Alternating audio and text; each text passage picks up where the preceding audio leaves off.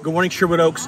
I am in the amazing city of Ephesus. You may have read Paul's letter to the Ephesians, and it's the people that lived here that he wrote to. I tell you, I've walked around this place and I'm absolutely amazed at the splendor of it. And what is exposed now through archaeology is about 10% of the original city. I can't imagine that the Ephesians didn't think of themselves pretty highly, which makes me read first and second and the third chapter of Ephesians in that light. Paul reminding the Ephesians that, yeah, they're important, but don't forget there's other people that God loves and they are part of a larger family. This morning, I'm missing my family, but I know that you are going to love hearing from Rob this morning. So, would you welcome him this morning to Sherwood Oaks?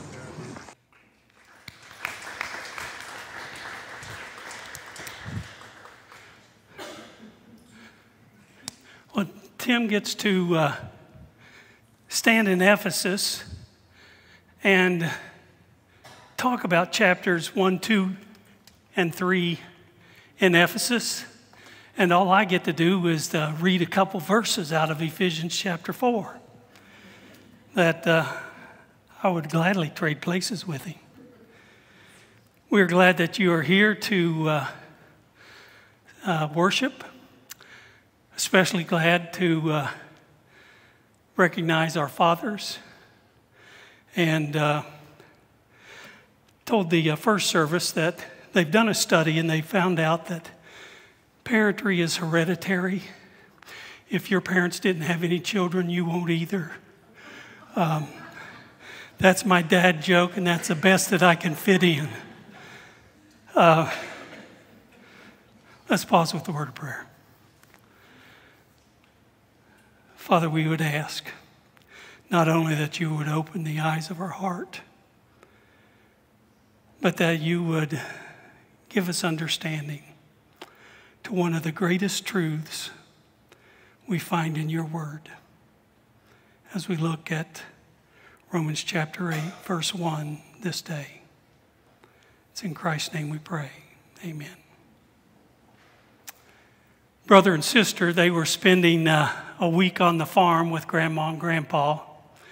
And as customary, uh, after the meals, they would each have to take turns helping clean off the table, clean up the kitchen, put things away. And after about uh, two days into the process, uh, the boy, he was out on the farm and little farm pond.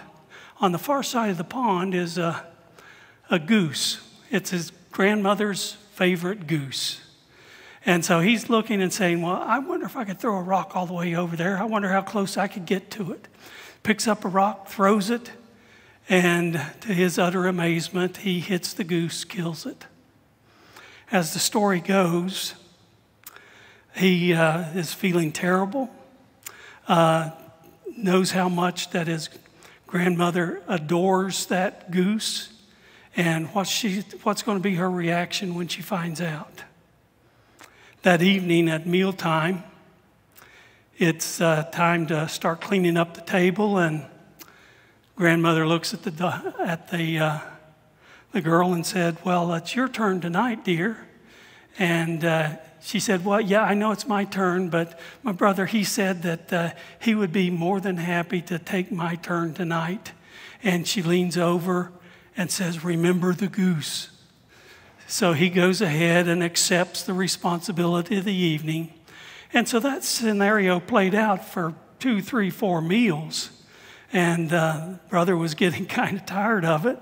So finally, he went to his grandmother and said, Grandma, I've, I've got something terrible to, to tell you.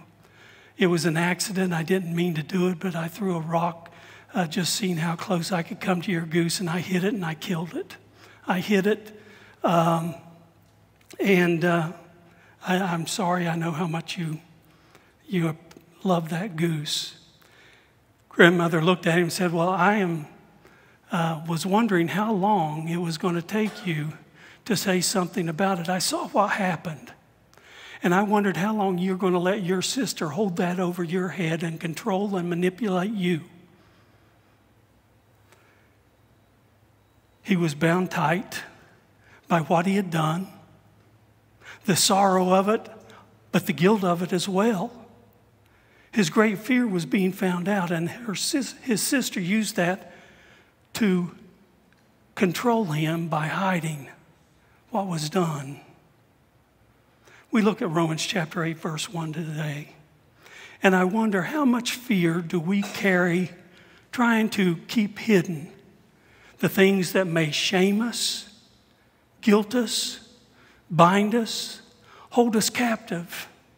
Romans chapter 8, verse 1, one of the most powerful verses in the New Testament, one of the most powerful chapters in the New Testament.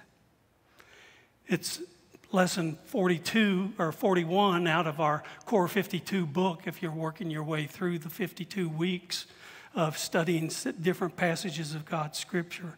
And today it's on freedom.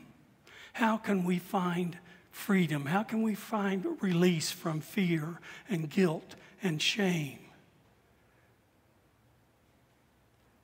The verse says, There is therefore now no condemnation for those who are in Jesus Christ.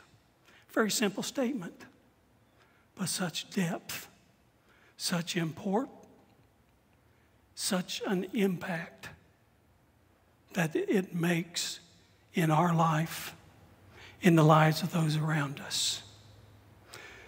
In Ephesians chapter 4, verses 9 through 24, Paul is writing to the church at Ephesus. And he's talking about the contrast between those who are walking in Christ and those who are apart from Christ. Verse 19, he says, of them having lost all sensitivity, they have given themselves over to sensuality so as to indulge every kind of impurity with a continual lust for more. You, however, did not come to know Christ that way. Surely you heard of him and were taught in him in accordance with the truth that is in Jesus. You were taught with regard to your former way of life, put off the old self. Put that in bold letters and underlined it. To put off the old self, which is being corrupted by its deceitful desires. There's a war that's always going on in my body with all of the desires that, that is, is the flesh tries to uh, fulfill. But he said uh, in verse 23 to be made new in the attitudes of your mind, and to put on the new self, created to be like God in true righteousness and holiness, where it talks about being made new in the attitudes of your mind. There's an important battle that takes place in the space of about 10 to 12 inches, and it's, it's what goes on between our two ears. It is a mental readjustment, a mental conflict. Next week, as we get into uh, chapter 42, where we talk about not being conformed to the world, but being transformed by the renewing of your mind, you'll have opportunity to look at this idea that Paul is introducing here to be made new in the attitudes of your mind to put on the new self. And when he uses the idea created, creation is not reworking something that was old, it's starting something new. And so God, as he enters into a, we enter into a relationship with him, there's a creation process that takes place. A new creature is being formed. It's not who I was, but it is who I am now.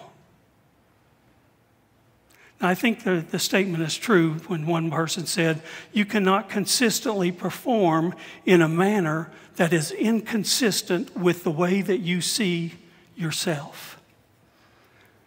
We always have ideas of self talk and uh, the impressions that others try and build into us of their impressions of us.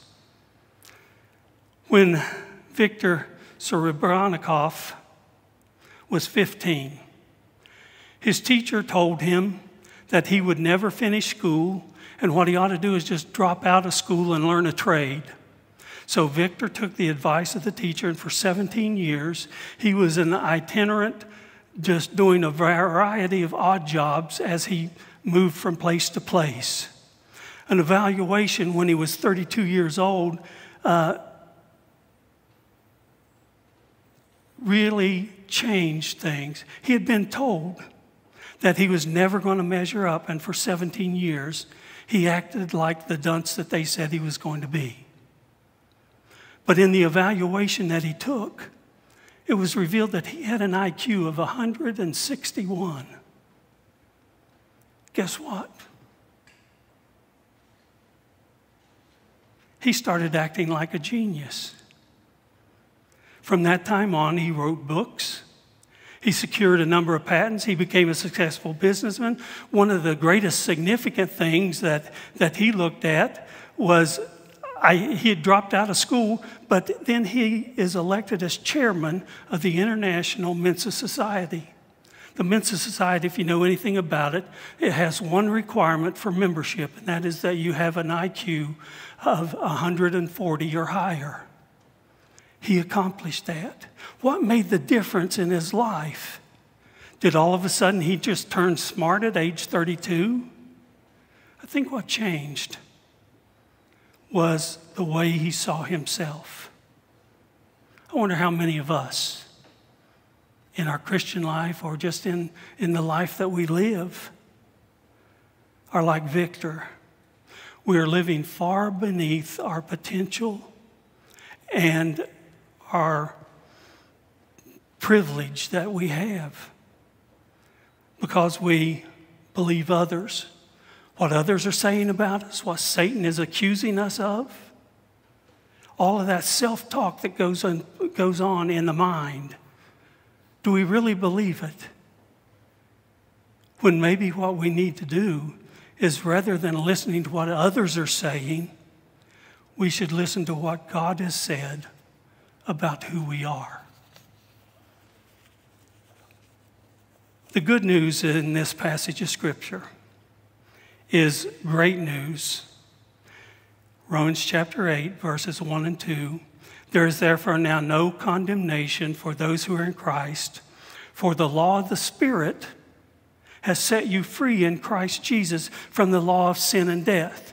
Now, here's a contrast of two different laws. There's the law of the Spirit that is working in our spiritual being, but there's also a law of sin and death that is taking place in the body, a body that is slowly dying and being put away so that we can put on Jesus Christ in his fullness.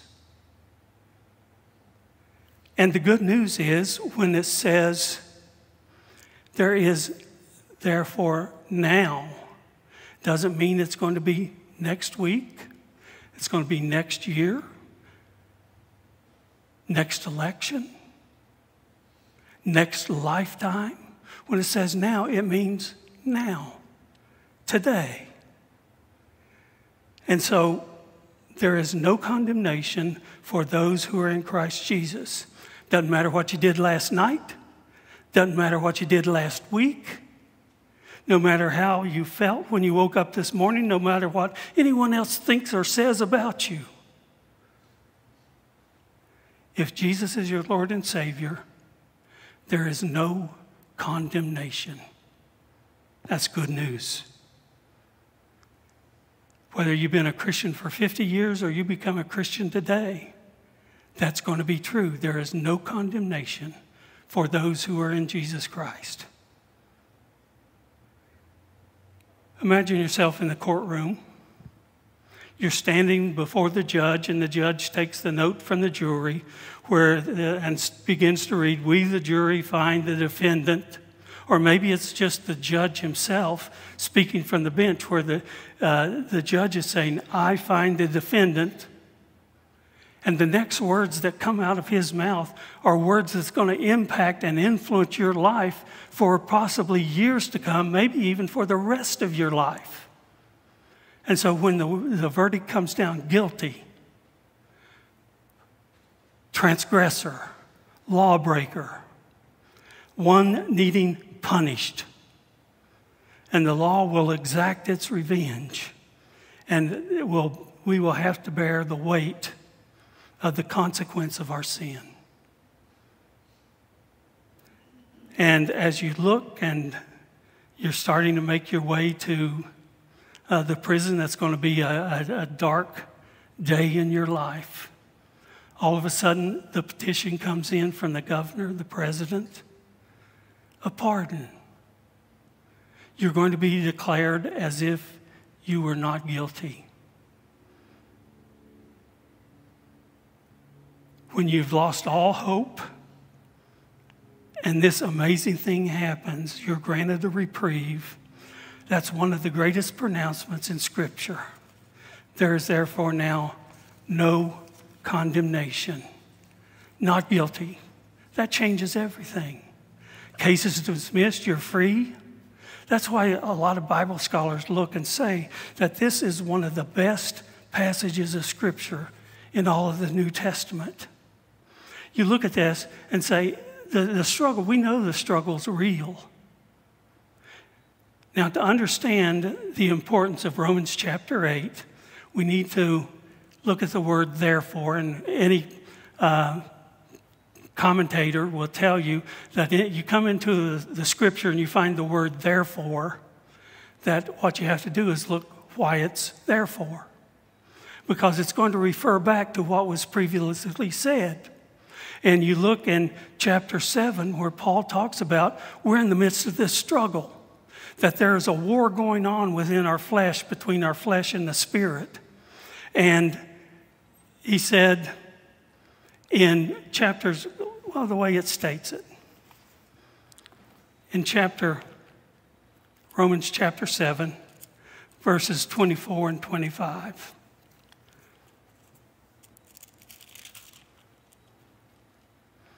What a wretched man I am. Who will rescue me from the, this body of death? Thanks be to God through Jesus Christ our Lord. Now, that's a victorious verse but it's broken up by a chapter uh, sec- section. That when the Bible was written, it wasn't written in chapters and verses. That was put in place so that we could find our reference points a lot easier. But it's really meant to read through Romans chapter 7, flowing into chapter 8. So, chapter 8 goes and says, In light of everything that was said in chapter 7, there is therefore now no condemnation for those who are in Christ Jesus, because through Christ Jesus, the law of the Spirit has set me free from the law of sin and death. So, what the law, it had certain abilities that it could show me how I was wrong, but it could never help me right that wrong. Illustration of the uh, husband and wife, that the husband did all the uh, earning all of the wages of the family. And the wife finally said, Well, I've got some time. Why don't you let me work and provide some income for our family as well? He said, Well, I, I really uh, would rather that you didn't. But she, finally, she says, I'll tell you what, everything that I make, I will bring it home, give it to you, and you can put it in to use for the family as you see fit. So that happens for uh, some time, and at some point she's looking and saying, Well, you know, I do all of this work and I have nothing to show for it on my very own. So maybe I'm going to, I'm going to keep out $5. I'm going to keep out $10 just for myself. And she gives everything else to him. Now, the agreement was everything she made, she was going to give, turn it in for the family good. So when the husband finds out about it, he's rather uh, disappointed and said, We had an agreement. She says, Well, I know I violated that, but I'll tell you what, I'm sorry and I'll make it up to you. I'll work extra hard and earn more to replace what I did. See the fallacy of that? Everything that she's already agreed that everything that she makes is going to go in. So she's not going to be able to work a little extra to make it a little bit more. What I'm trying to get you to see is this idea of performance. We tell God, Yes, I know I've sinned and I know that you've forgiven me, but when I mess up, then I, am going to try harder. I'm going to work a little extra on becoming more like you. Well, we're already supposed to be that.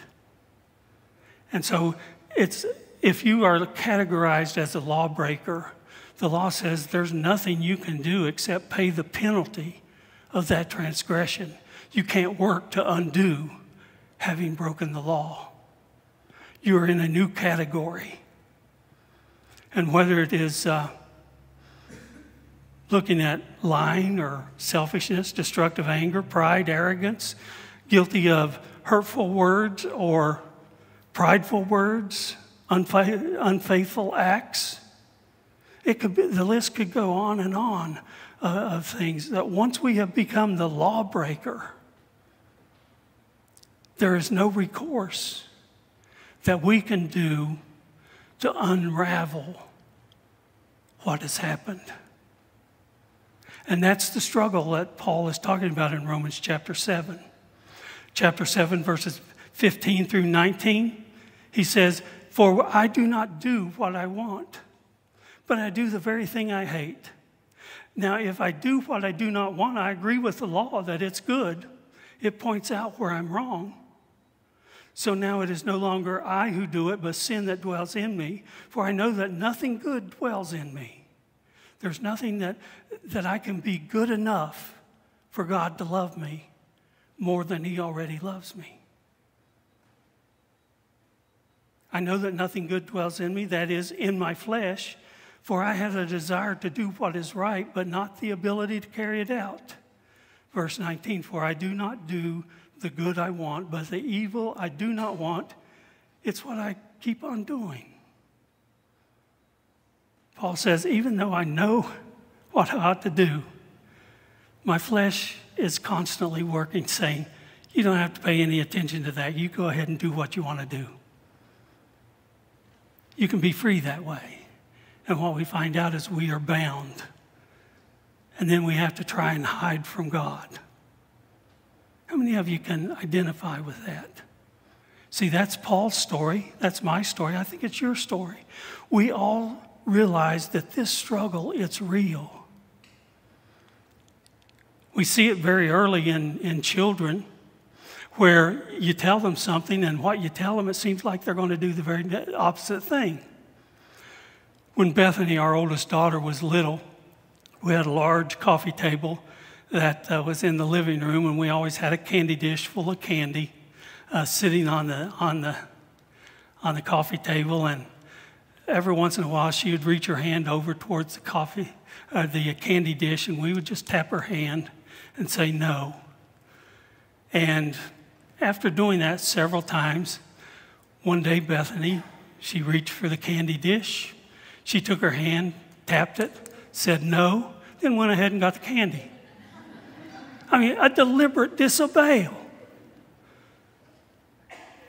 But that's the way our flesh works. If we're told Adam and Eve in the garden, Satan looks and says, Look at that fruit. Doesn't it look good? Why do you think God's keeping that from you? He just gets our eyes and our heart and our flesh focusing on something that we shouldn't. And then we find the focus becomes so great that we yield. Been going to Mayo Clinic for, I don't know, 20 some, 30 years with medical issues, and, and it doesn't matter if it was the first time, the 10th time, or the 20th time when I get those instructions from Mayo Clinic about my upcoming visit, it'll say, now this is the diet that you need to follow. These are the things, uh, preparations that you need to do. And these are the foods you can eat until this time, and then you can't eat anything. These are the things that you can drink until this time, then you can't. As soon as I hear that, I'm always thinking about, boy, wouldn't it be nice to be able to go to Cracker Barrel? Wouldn't it be nice to go to Red Lobster, all the shrimp that you can eat? And it, it just, that, that restriction awakens a, a, a desire in me. And the flesh just keeps saying, you got to pursue this desire, you got to satisfy it. We are going to have that struggle until we find ourselves in the very presence of Christ. 2 Corinthians chapter 5 verses 16, 17, and 18 says, So from now on, we regard no one from a worldly point of view. Though we once regarded Christ in this way, we do so no longer. Therefore, if anyone is in Christ, he is a new creation. It's not a reworking of the old, it's a beginning with a fresh start of something new, a new creation. The old has gone, the new has come. All of this is from God who reconciled us to himself and gave us this ministry of reconciliation. Now, Paul is telling us we have to make a mind shift change. Not to listen to the way that others describe us or what they say about us or what they think about us, but we need to look at what God says about us and what God thinks of us. Old things are gone, new things have come. All of a sudden, God's Spirit is placed within me. And he is going to be creating his godliness, his holiness from the inside out, not from the outside in. So, my transformation, it's not going to be because of my effort. It's because of me getting out of the way and letting the Spirit do the planting and the nurturing and the harvesting that's going to produce righteousness and holiness in me. But most of the time, our lives are governed by what's happening on the outside, not what's on the inside. Some truths about our identity in Christ. We have a new position, and we want to look at that. The difference between our position in Christ and our condition in Christ. We have a new position. It is mentioned over 150 times in the New Testament that we are in Christ, we, we are with Christ. Uh, in Him. So we have this new position and we have new possessions, some spiritual resources that we didn't have before. Paul, in his letters to the churches, he talks about that there is a natural man who goes about living life just under his own power. And he said that there's also a spiritual man who goes around living his life under God's power and the Spirit's leading. But he says there's another man in the middle, and it's the carnal man. And he's trying to do spiritual things in a fleshly way, still trying to do his performance rather than letting the Spirit perform within us. In verse 18, we have a new potential. He has given us a ministry of reconciliation to the world. So, three things I want to do is I want to renew my perspective, I want to release my past, and I want to remember my purpose.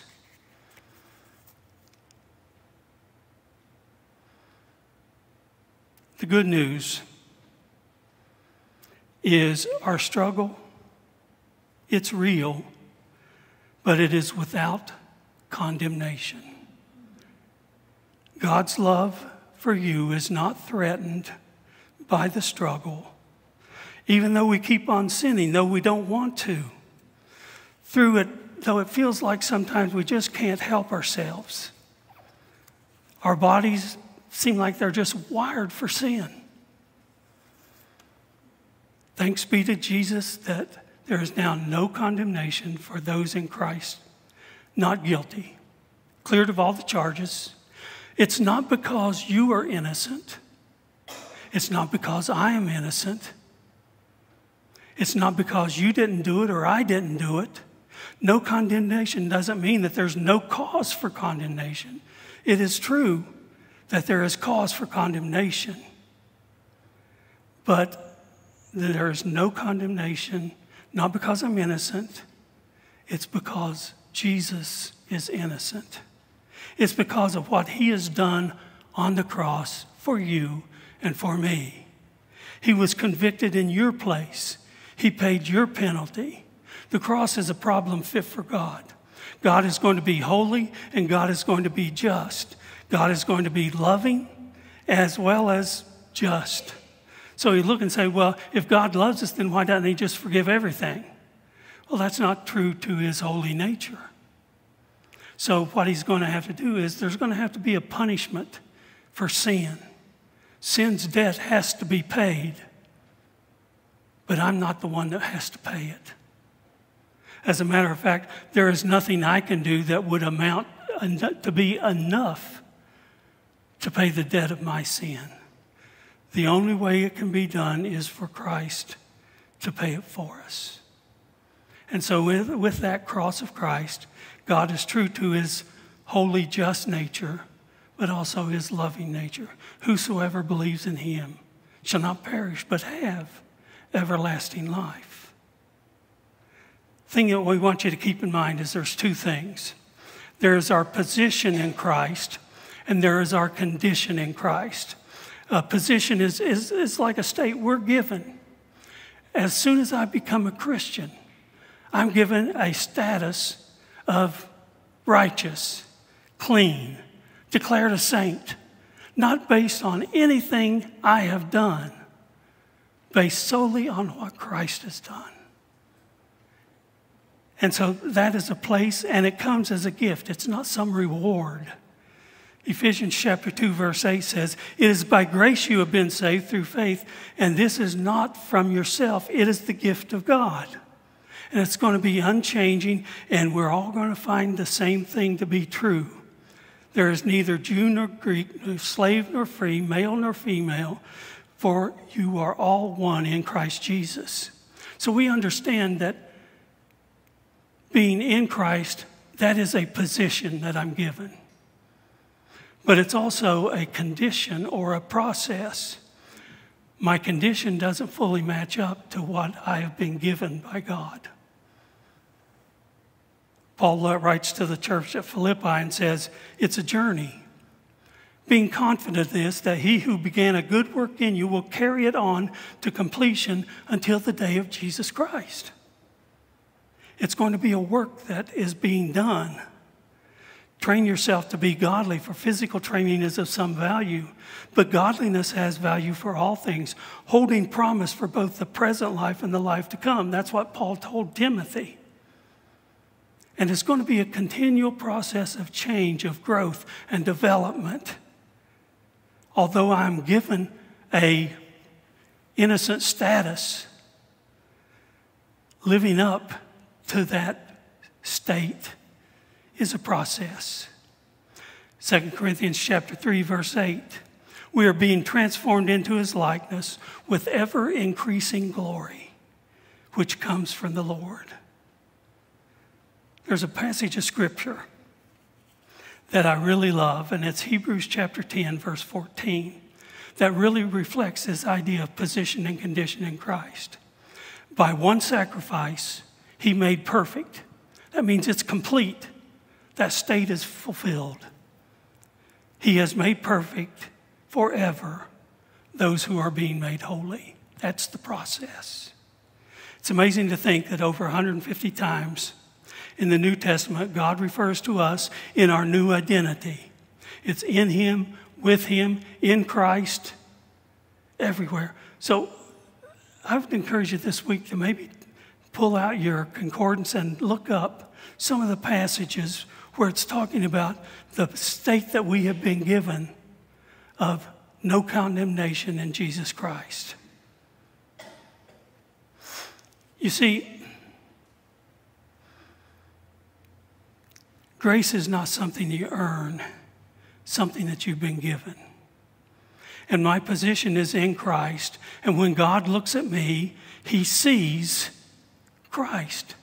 He doesn't see me with all of my imperfections that are still being matured and grown and transformed. That's the process. He just looks and sees Christ. Several months ago, we were down in, in Disney World, and I snapped a picture. A kid had one of these balloons. You see them all over the place in Disney World. A balloon in a balloon. And uh, to me, that's it, it's just a representation of my position in Christ. Christ fulfills everything around me, and it is my safety zone. But inside, I don't fill out the fullness of Christ. That's still being grown and developed. So it's the balloon inside of a balloon. One of my family friends, Xenia, Ohio, had a man that uh, loved dearly He was a good man. He just hesitated and balked about accepting Christ. Every time there'd be a revival, the speaker would come out and they would sit down and they would talk with him, and he would just say, I'm not ready. I'm not ready. There's still some things I got to clean up in my life. Junior high Sunday school teacher went out, talked to him one day. Wilma Hurley, one of the most godly ladies I've ever met. She sat down with Paul and said, Paul, what, what's holding you back? He said, Well, there's some things in my life that, that I, I need to change and uh, I'm working on and trying to grow. She said, God doesn't want you to wait till you fix everything because if you fix everything, when you come to Him, you're going to come to Him in pride, not humility. You're going to say, Look at what I did, instead of look at what God did. You see, we get into a relationship with Christ not by trying, but by trusting. Grace, it's not a reward, it is a gift. And we understand that when we become a Christian. But what about the Christian who sins? It's still going to be true. We grow in our relationship with Christ, not by trying, but by trusting. Faith foundations. God's grace is available because it's based on Jesus' performance, not mine. God does not love me and save me for what I can do for Him. I need to die to my old life, to the old law, and stop relating to God on that basis. You see, grace accepts me just as I am, and then it enables me to live above my own ability. And I think our service on behalf of God is going to be greater under grace because of gratitude, not guilt being the motivation. All I have to do to receive grace and to grow in grace is come in humility. I need to ask for grace. Let me mention a couple things that are uh, what no condemnation means for you. It means there's no rejection. You're still a child of God, even though you struggle with sin, even though you blow it far more times than you want to admit. Jesus says, You are my brother, you are my sister. God says, You are my child and I love you. God isn't hoping for you to make one more mistake so he can kick you to the curb. He wants to love you through the struggle. He wants to help you get beyond it. He wants you to overcome it. That's why He gives His Spirit to strive with us in the process, in the struggle. What He promised is He would help us through the struggle Remember the story of Jesus and the I gave about the prodigal son? Father had a selfish son. He resented being at home. He resents the authority of being home and under the authority of the father. He wishes he didn't have to work in his dad's business, ask for his share of the inheritance so he could just go his own way. Basically, what he's asking or saying is, Dad, I wish you were dead so that I could have the benefits of your life and I could go on living mine. So the father gives him his portion of the estate. And off he goes. Uh, if we want to make it contemporary, he, he heads off to Vegas. He's the hottest young bachelor in the city easy access to all the hottest clubs. Uh, then the money runs out, and the girls run out, the cars get repossessed, backstage doors are suddenly closing in his face. He's persona non grata. And so gone is the fine foods and wine, can't even afford the, the cheap stuff, no room service. Pretty soon, he can't even afford a place to live. Finds himself working at a minimum wage pig farm out in the desert. Here's a Jewish guy working with the most detestable animal to a Jew the pigs. And not only is he caring for them, but he's gotten to such a place in his life that he sees the food that the pigs are eating and he has nothing. So when nobody's looking, he, he starts eating what the pigs are eating. And scripture says the way Jesus told the parable is he came to himself. That he assessed everything and said, You know, even the servants in my father's house live better than this. I've really messed up.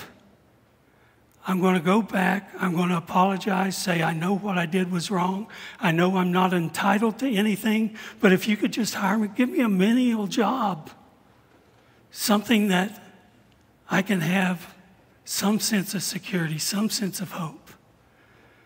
And so as he makes his way back, he's been thinking of his apology.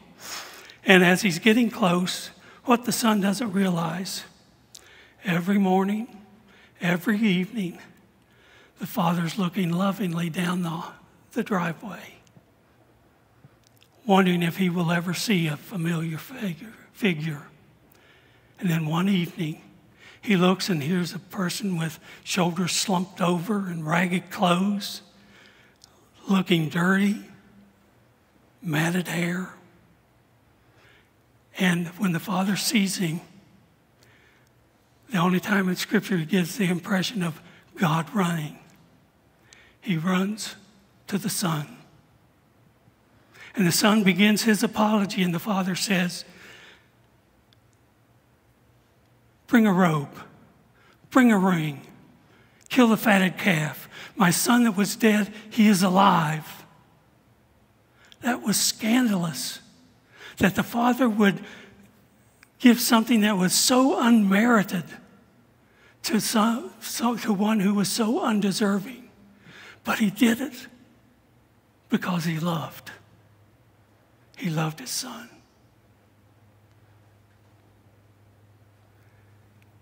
What does God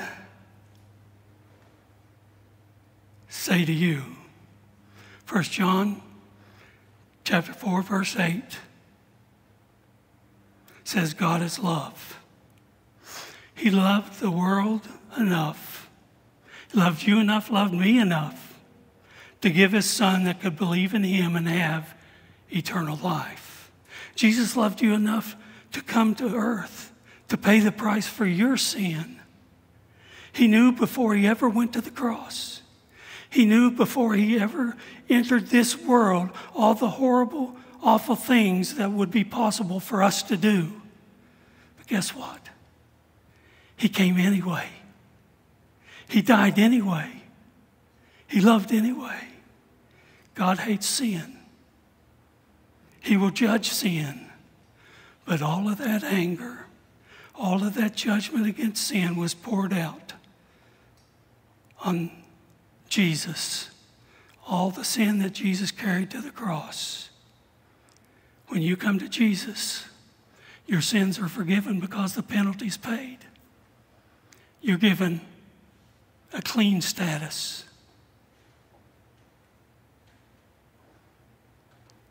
There's nothing for God to be mad about. He's already exhausted his anger and his disappointment when he places on Christ. Colossians chapter 2, verses 13 and 14 says, When we were dead in our sins, God made you alive with Christ. He forgave us all our sins, having canceled the charge for our legal indebtedness, which stood against us and condemned us. He has taken it away, nailing it to the cross. Romans chapter 8, verse 1. It is a very powerful, simple statement to make. But did you get all of that? He's forgiven your sins, all of them. How many? All that was, even all the ones that is yet to be. Because my life in Christ is not something that I will ever earn. It is something that I will simply rejoice because it was given as a gift from a loving Father. Can we affirm one thing as a body this morning? God is not angry with me. God is not angry with me. No matter how much the devil whispers in your ear, saying, guilty, guilty, guilty, believe God's word when it says there is now, now, today, not tomorrow, not next week, not yesterday, not last week. Now, there is no condemnation for those who are in Christ Jesus. Let's go to God in prayer. Father, your grace, so amazing, so powerful, so life changing. Be with us as we come to, your, to you through your Son, Jesus Christ, as we grow in his likeness, as the Spirit leads and works within us. Thank you for your love. It's in Christ's name we pray. Amen. We're going to sing a song here in a minute, but before that, we're going to pass our emblems our, during our time of communion. And there is a, a passage of scripture want to wrap things up with. In 1 John chapter 2, verses 1 and 2. My dear children, I write this to you so that you will not sin. But if anyone does sin, we have one who speaks to the Father in our defense. We have an advocate, Jesus Christ, the righteous one. He is the atoning sacrifice for our sin, not only for ours, but also for the sins of the whole world. So we take the emblems in hand. Think of the price God willingly offered a gift that is given that is never earned God's grace.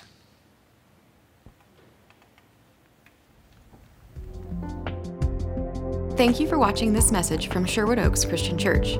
Did you know you can view any message from the past six years at socc.org/messages? You can also view complete worship services from the past month at socc.tv.